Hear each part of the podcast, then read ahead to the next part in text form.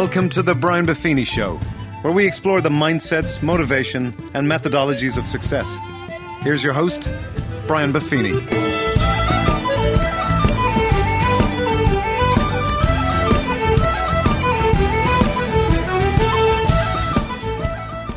Well, the top of the morning to you, and welcome to the Brian Buffini Show. Real excited for you today. And I always love when I'm able to interview and bring to you one of my good friends. And for the past 20 years or so, Tom Ziglar and I have been good pals. I met Tom, obviously, when he was first managing his dad's business, the great Zig Ziglar, who was a mentor of mine. And we became pals. And I saw what a great businessman he was, what a fantastic supporter of his father he was. And, and I would attribute as much success to Zig's story to Tom as I do to Zig. And so Tom continues on his father's legacy today. He speaks all over the world, and he's just brought out a new book just a few days ago Choose to Win. Transform your life one simple choice at a time. And Tom, welcome back to the show. Delighted to have you today, pal. Oh, what a great honor to be back. Boy, I'm excited because there's something about the way you've say things that just gets my blood rocking and boiling. So I love it. It's our own version of Braveheart, Tom. You know what I mean? If you find yourself being unpleasant to English people throughout the day today, just fight that urge. It's just been stoked up inside you. Okay. You got it. All right. Well, listen, I want to dive right in. Again, everybody always wants to talk to Tom and start the conversation about Zig, and no one's a bigger fan of Zig Ziglar than me. I've promoted Bang the Drum for Zig Ziglar throughout my career. But you, Tom, have some great insight, and you've been watching and witnessing and studying success since the day you were born, and it's all you've ever known. And you have some great insights. You're a very cerebral character. And uh, I want to kind of dive right into the book here. You start off in a place that I think a lot of people start off in today's world, but I think you have an interesting take on it. You're talking about knowing what your why is, right? What is your why? And before I kind of get into that, I would like to know why'd you write this book?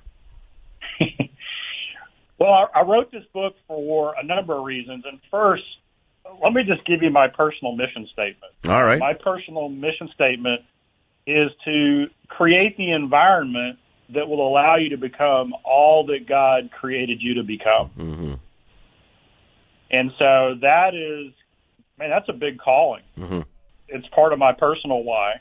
And so, why did I write this book? Part of it is the book is just one more way to create the environment that I believe others can use to be, do, and have more. Hmm. That's in my DNA. When I first started in our business, I thought we were in the book and tape business. Mm-hmm. And I was in an event, and a guy in tears, an immigrant from Central America, mm-hmm. with tears in his eyes, said he came to the United States to have a better life, and he realized he needed to learn English. And his brother gave him the book See You at the Top hmm. and said, translate this from English to Spanish and then back to English. And not only will you learn English, but it will change your life. Wow. And I was mid 20s when he told me that. He's crying and he looked me in the eye and he said, I was an alcoholic. It saved my marriage. It saved my life. And you've seen it. You can help people make more money or have career success but when they tell you that their family's together because of something, mm-hmm. there is no more powerful why. Right. That was right? the day it became your mission, not just your dad's mission, right? That's when I really understood what Dad said. Uh, we're not in the book and tape business. We're in the life changing business. Right. So this book is kind of my because people always say, well, you know, and this is a knock on our industry. Well, you can't just tell somebody to be happy or be motivated. And of course, Dad never did that. He never gave a promise without a plan. Mm-hmm. And so today, with young people, especially millennials, it's like they'll say it, and they even describe in the book. I love what you said, but I know me. I'll do it for three days, and then I'll just play video games all night. right? Don't you love honest people at least? it, it, it, and so the book addresses that too, because mm-hmm. I believe that people don't set the course for their life until I call them the two D's. One of these two D's happens the disaster or the dream. Mm-hmm. Yeah. And it's a lot better to organize your life around a dream. Right. Right? Because when you do that, it'll help you avoid the disaster. Sure. When you just kind of meander through life, guess what? The disaster's coming. And the encouragement for everybody is we've all had disasters. And it's often after the disaster, the one thing you forget to do is dream. Because after the disaster, you're just trying to survive. You know, you've had the disastrous health, the disastrous marriage, the disaster happened to your family, your business, your finances, whatever it is. The disaster happened to your emotional life or your mental life. You know, and it's about how do you come back after that. And one of the dynamics that's often found is that people forget to dream. So it's kind of neat. I love that, the two Ds. Most of us are motivated by pain rather than joy, right? It's moving away from you. You know, my mother was trying to lose weight. I think she was on a diet for 37 years and never lost a pound. But she went in for a diagnosis, and the doctor said, You're two points away from being fully diabetic. You're going to have to have insulin. You're going to have to have this. You're going to have to have that. And at 80 years of age, she lost 30 pounds and has kept it off for the last eight years. You know, because she got the bad news. And so initially it was, I want to move away from the disaster. And then it became, hey, mom, what would you like to do? You know, imagine you're 30 pounds lighter and this. And she goes, well, I'd go back to playing golf. I'd go back to doing this. I'd go back to swimming. You know, it was the avoidance of the disaster initially that then led her to the dream. And now she's full of vim and vinegar. You said you're going to Ireland next year, Tom. I'm going to have to introduce you to mom. Let me tell you, she'd go toe to toe with the redhead. That's all I got to say. That sounds good. That sounds good. You mentioned pain, mm-hmm. and then you also talked a little bit about vision. Right. And the difference between those two things, the reason it's important to point out the pain and create the vision, is that gives us the urgency to change. And Mhm. so the next word I like is gap. So there's a gap between where we are and where we want to go. And this book is about the gap. This book is to help you clarify where you are, the pain that you're in, Mm-hmm. but more importantly, create a vision for where you want to go. And then the gap is the steps Mm-hmm. and how you get. Right. Because you can't just say somebody, "Oh, be happy." You know, Right. wait a second, my dog just died, and I've got a bad health diagnosis, and I got fired. Being happy at that point, it's not about somebody telling me what to do. It's understanding I have a choice of the action I can take, Mhm. regardless of the circumstances, and that choice is to create the habits that produce the fruit I want in my life. Right. Those methodologies are everything. And you know, it's it's interesting in business as I'm always often helping some folks out in the consulting side of things. So many of these corporations I'm dealing with, the transition strategy is always what hoses everybody up because we get so caught up with the how. Like I don't know how to do that, so they don't even allow themselves to create a vision. So I think the steps are you're in the midst of the pain, there's something you want to go away, something you want to remove. You got to establish a vision, a dream for your life, your business, whatever it is. And then in the meantime, okay, you got to have this, what you're talking about, the gap, the transition strategy, the plan to get there, the methodologies, the how to's. Because otherwise, it's just pump people up for the sake of it, right? And it's a Chinese meal. They're well fed, and two hours later, they come back hungry again. Yeah, exactly right. And you know, when you look at what do I do in the gap, a lot of times it seems overwhelming. hmm You know, it's like, oh man, I've got to change everything in my life. Right. And that's another thing that we talk about and Choose to Win is that's not at all the approach that we take. We look at, and I borrow this concept from Dad. He said, you know, hurricanes and tornadoes get all the publicity, but when it comes to damaging homes, Termites. Termites. yeah. they do more damage. yep. And so in our life, and you talk about this all the time, we have in our wheel of life, we have different areas of our life. We mm-hmm. have the spiritual, the mental, the physical, the family, the financial, the personal, and the career. That's that's where we settle in on. And, and the idea is, is what if I could get rid of a little bitty termite sized bad habit in Mm. one of those areas and just replace it with a termite sized good habit in that area. And we did that over and over again, keeping what we've learned. Little micro changes can literally, you'll be a completely different person in a year. Well, the book you talk about replacing bad habits with good ones. Give us a couple of tips on how to successfully change a bad habit. Well, man, I've got so many. But first off, is you know we've already kind of laid that foundation. The illustration that I love is that these two old boys were sitting on the porch of their house, and the hound dog was laying next to him, and about every five minutes it would start whimpering. And the visitor said, "What's wrong with the dog?" And the owner said, "Well, that's his favorite place to lay down, but there's a nail that sticks up a little bit." Hmm. And about every four or five minutes, it gets him, and he whimpers. And I guess when it gets too painful, he'll move. Jeez. Right. Right? The problem is, is we get used to the nail in our side, and it'll eventually create an infection hmm if we don't move. And so the idea is, is we're moving away from something, some frustration, to a vision. Because if we don't have a vision, Dad said, if you don't know where you're going, any direction will do. Right. Okay, so now I'm going that way.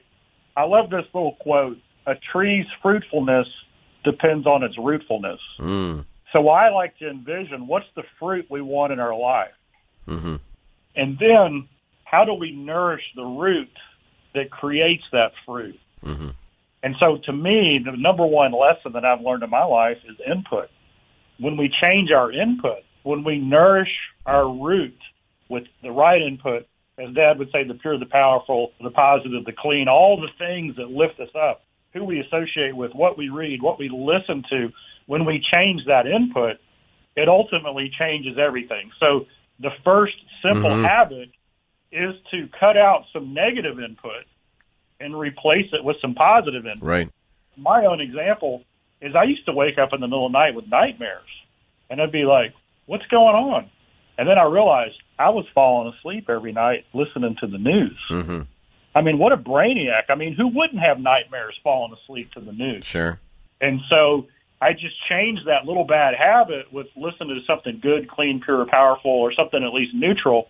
Now I sleep great, and I dream about the things that I want to dream about. Well, it's funny you say that because you know you think about your dad was talking about this stuff before social media, before all the clickbait, all that type of good stuff. My little habit with changing the input was I plug my phone in by my bed, and so that's where the charger was, and so on and so forth. And I would use it as a clock, right?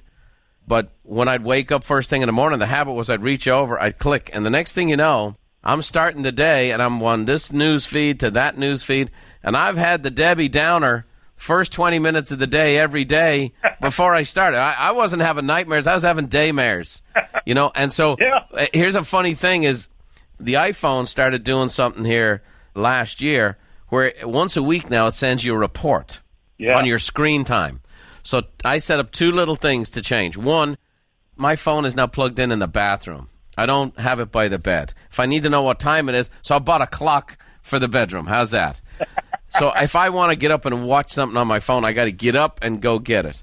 The second thing is I set myself a goal that every week I'd have less screen time than the week before, and I kind of have it as a little bet. In fact, uh, me and the kids, because I'm always I would say it to them, and I said rather than argue with them, I'd say my goal is to have less screen time than I did the week before. Who's on it with me? And that's my daughter Amy's very competitive, and she's coming in. Okay, Dad, I was an hour and twelve minutes, you know, and this and that. But it's like that's something like you talk about in today's world. And it's made a big difference for me. It's made a big difference for me. I have a better day starting out. I'm not starting with all the stuff that someone else wants to pump into my head. So let me connect the why with this little habit. So, Mhm. do you have a pre-sleep routine? So what I do on my iPhone is at 7 p.m. my dimmer goes onto my phone, and it means that when I see the light change, it means it's a mental note for me to get disconnected, get off of screens, get away from TV, start paying attention to my family, and start going to sleep and getting my mind ready for a good night's sleep. Why? Because I wake up for a spiritual purpose. hmm And so this is how we can create habits that are driven by a why. Mm-hmm. My why is to create the environment that allow you to become all that God created you to become. And so now a pre-sleep habit, which doesn't seem like a big deal in the scheme of things, It's everything. it means everything. Yeah. No, that's awesome. I love that. And I love that we give those methodologies and those little pieces that people can really grip onto. Let's go big picture for a second, which I know you're you're very much a strategist. Uh, in your book, you talk about this trinity of transformation. I love the phrase. It's great stuff. Maybe we could dive in there a little bit because it seems if you can spend some time on your why, spend some time on your vision, what's my purpose, then this trinity of transformation becomes very, very important. Right. So in the Trinity of Transformation, there are three words that I want people to focus on. The words are desire, hope, and grit. hmm Desire, hope, and grit. And so there's a metaphor that we use in the book, and I want you to picture a hot air balloon. And in the basket of the balloon, what you do is you put two things into the balloon. First, you put all your desires, your hopes, your dreams, your goals, your aspirations, everything that you ever wanted, you put into the basket, right? Mm-hmm. Everything you've ever wanted to be, do, and have. The second thing that you put in there are your gifts and talents, the things that make you uniquely you. You know, you're one in infinity as far as God's creation. You're the only one like you. What is it that you're good at naturally that comes easy to you that people come to you for advice on just because of the way you're built? Mm-hmm. So here's what's interesting. When we put our gifts and talents next to our desires, our dreams, and our goals, it ignites a fire. And so this fire goes up, and now I want you to envision the balloon, the big part of the balloon itself, put the word hope across it. And as you start to gain altitude, hope begins to rise hmm. because you see this connection between what I'm good at and what I want. And what happens is you gain some altitude, you get up about 200 feet, and you can see your past. And here's what's cool about this balloon is it allows you to make friends with your past. Hmm. And learn from your past and forgive the mistakes that you made and others regarding yourself to your past because here's the reality your past is important, but not near as important as the way you see your future. Mm-hmm. I love that. Then you look to the other direction and you realize that's my future. That's my desire, my dreams, my goals. That's where I want to go.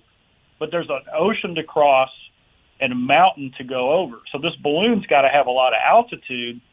And you notice that the balloon stops gaining altitude, and you're thinking, gosh, it's never going to get across that ocean at this height. I got more altitude.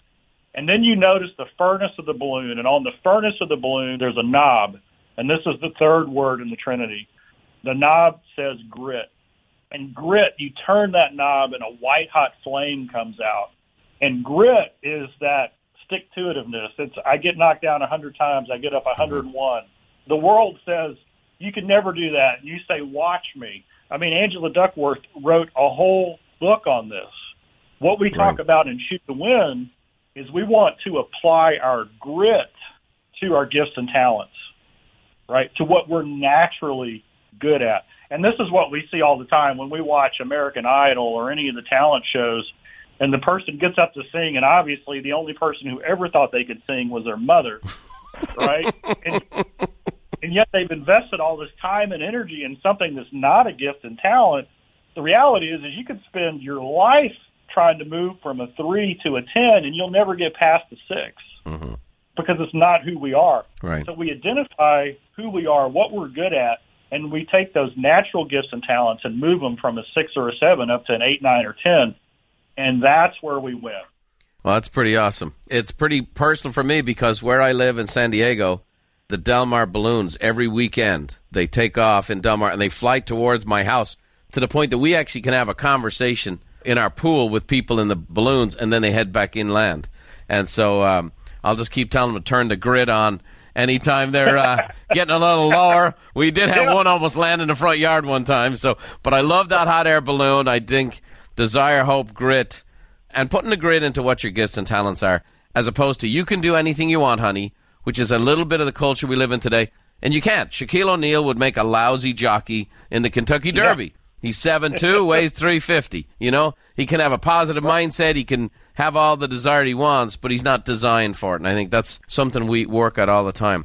Something else I want to dive into here is the concept of choices you're going to talk about because uh, we do an advanced event every year called our Peak Experience, and I bring in our top, most successful folks to come in to San Diego, and we go to La Costa Resort and this year, I'm going to be focusing on how to CEO your life. And one of the dynamics, I'm doing a whole section on choices and how choices are really what often separates the winners from the losers, the high achievers from the strugglers. And so you have a lot to say in this book on the seven choices and the seven choices plan and how that works in concert with this hot air balloon you're talking about. Maybe you could spend a few minutes on that for us. Right. And so in the seven choices plan, we talk about the seven areas of our life the mental, the spiritual, the physical, the family, the financial, the personal, and the career. Mm-hmm. And then we get very, very specific in how can I make better choices and create. See, I believe the ultimate choice is the choice to create a habit. Mm. that produces the fruit that I want to produce.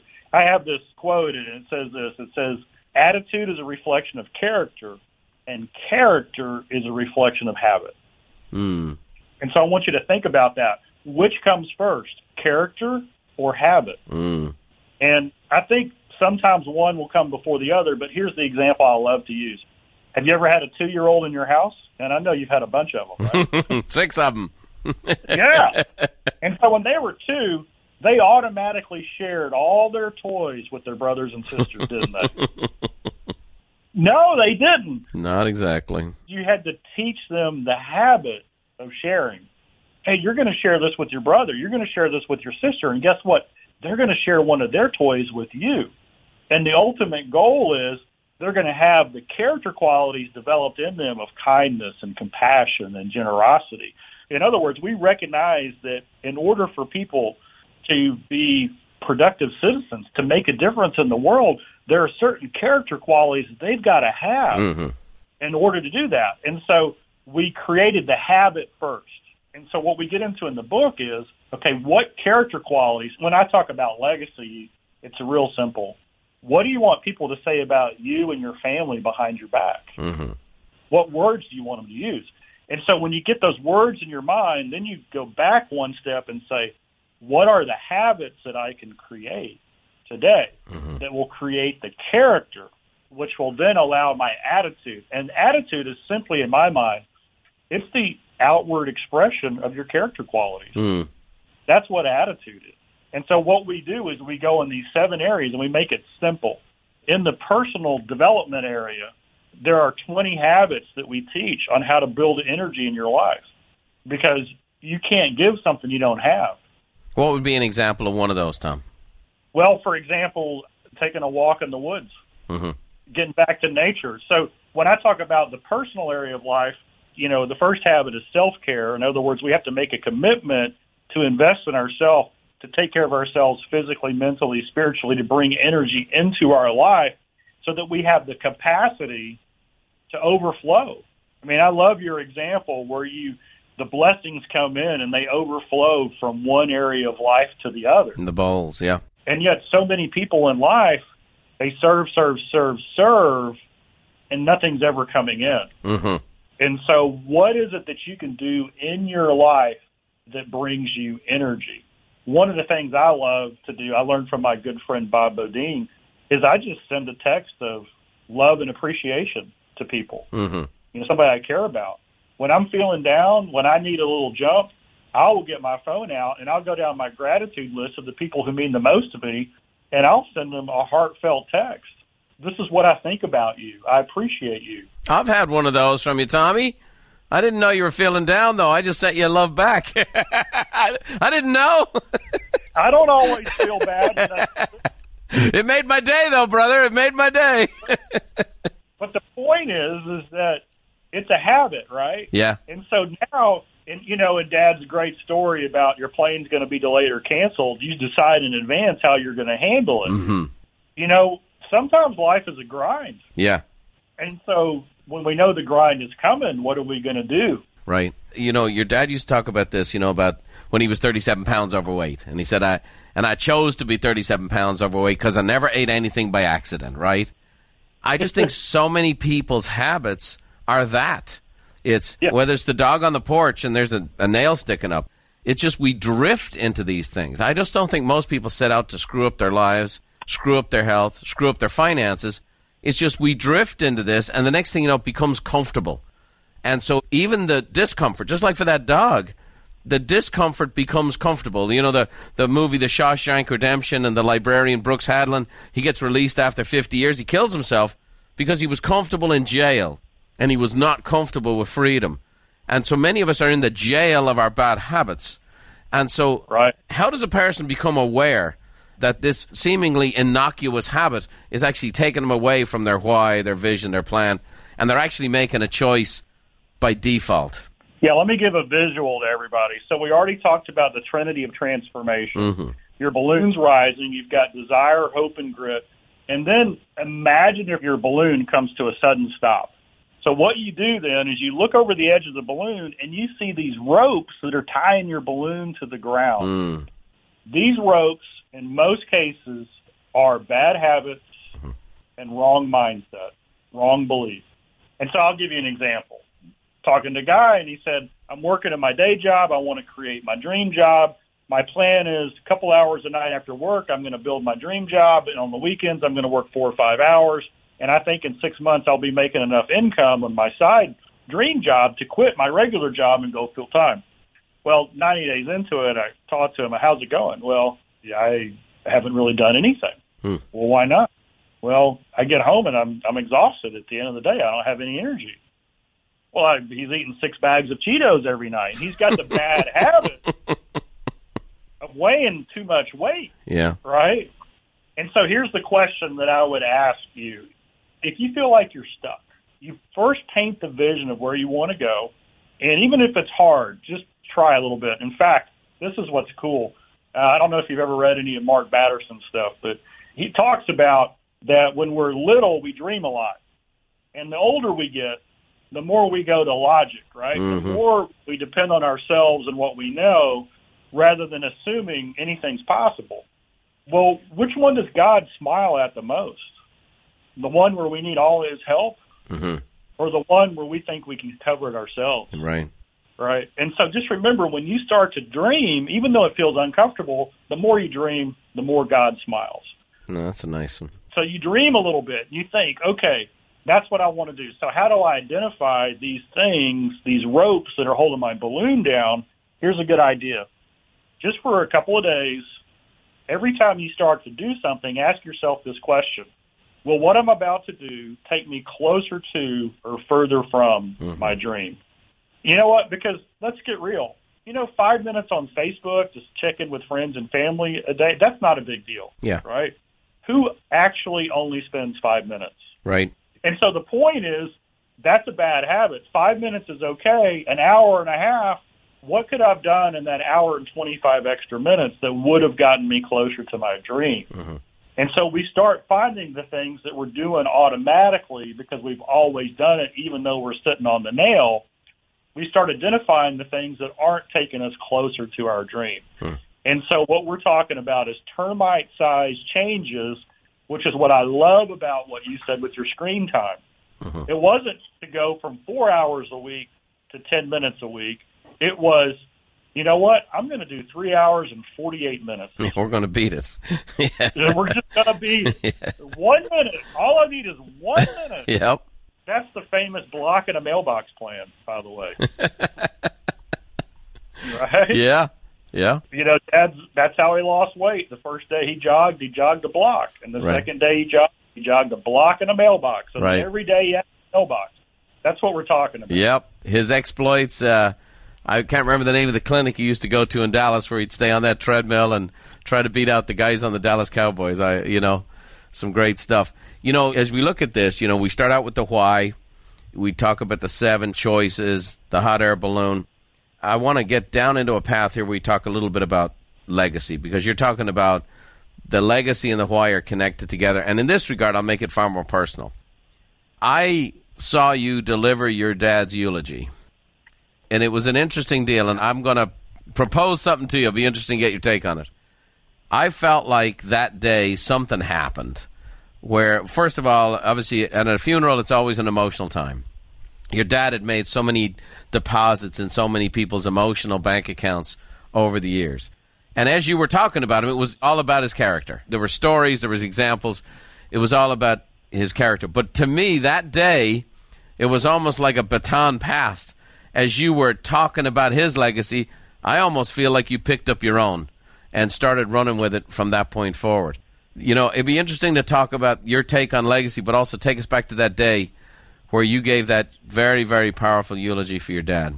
Well, I'll, I'll say a couple of things about that presentation or Dad's memorial. I had only written down three words Hmm. on a sheet of paper for that, and I still don't know what I said. I have to literally go and watch it to know what I said. Hmm. My knees almost buckled when I came off the stage, hmm and I'll just tell you, I was outside of myself. There was something else there going. It was definitely a turning point in transformation. Mhm.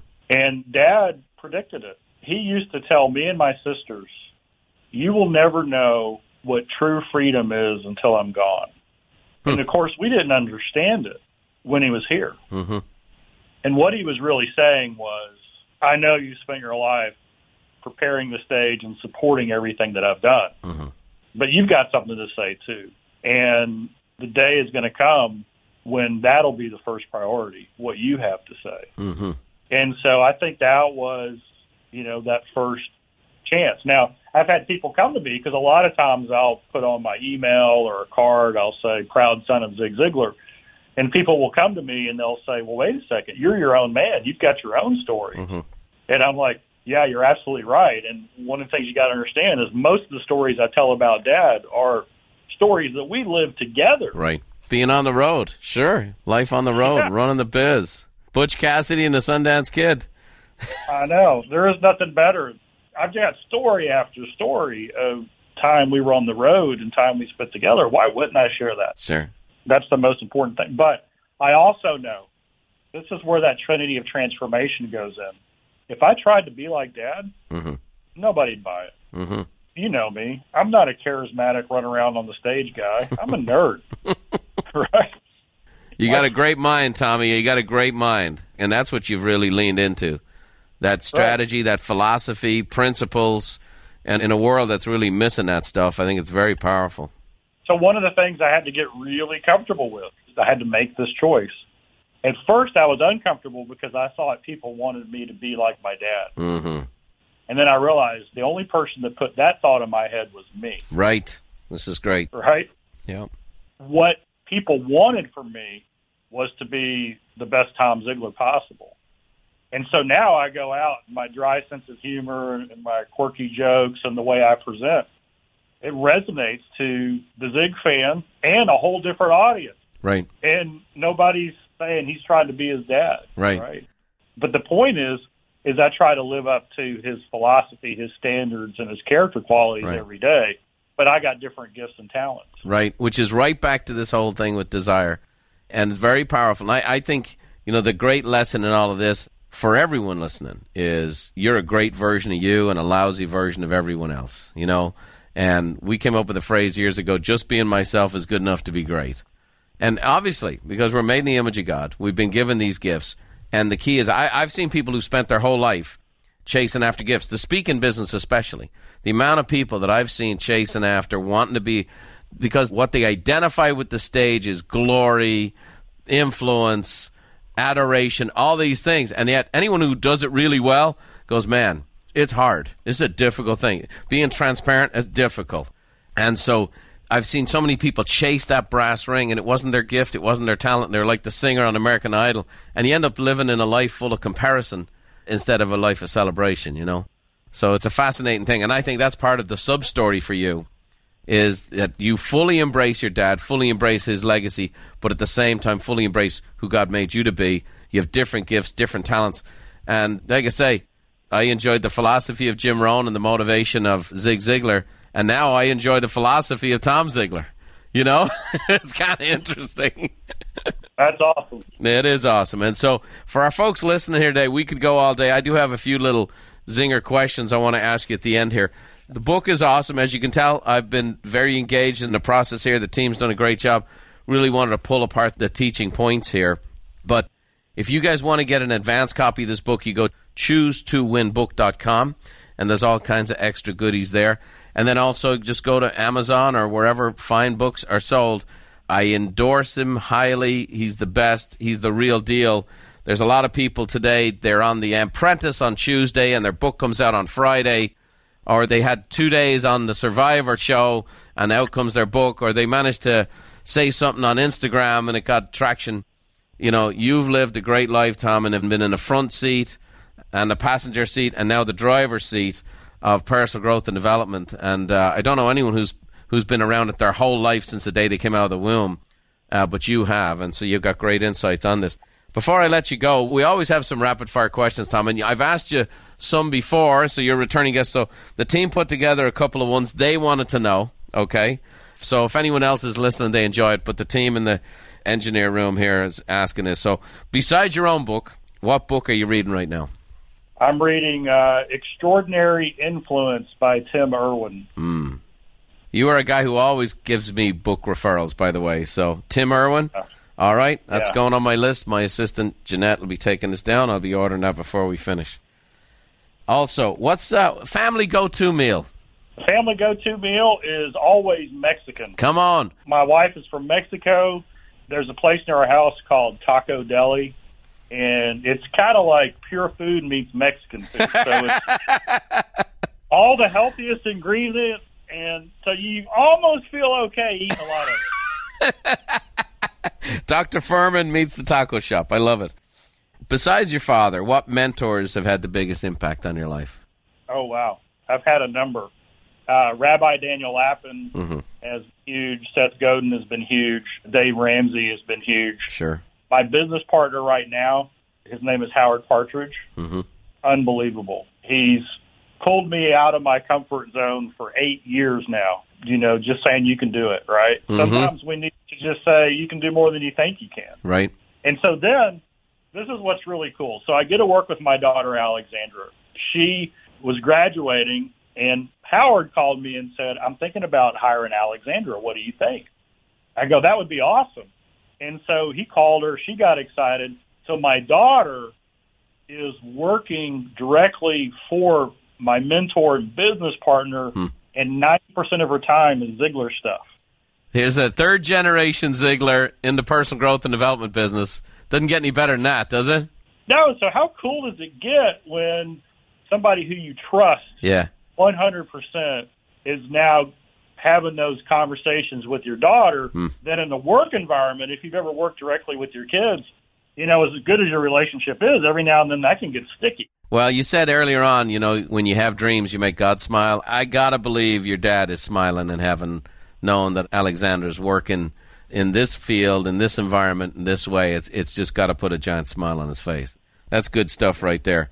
Here's the last question for you. What's on your bucket list? What's, What's left? my bucket- Yeah, a couple a couple of highlights. What's on the bucket list here?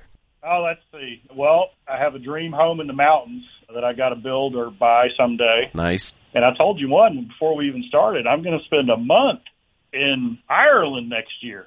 Yeah, that is And heaven. So I've got lots of friends there. It's the friendliest place in the world. I don't know why. But Come on, everywhere- Tom. Everywhere I go is friendly, but there's just something different. I got to say, there's something different about Ireland. Come on, preach it, preach it. Yeah, preaching to the choir. Just a good judge of character. And by the way, the Buffini brothers will be there. You let us know when you're going for a month.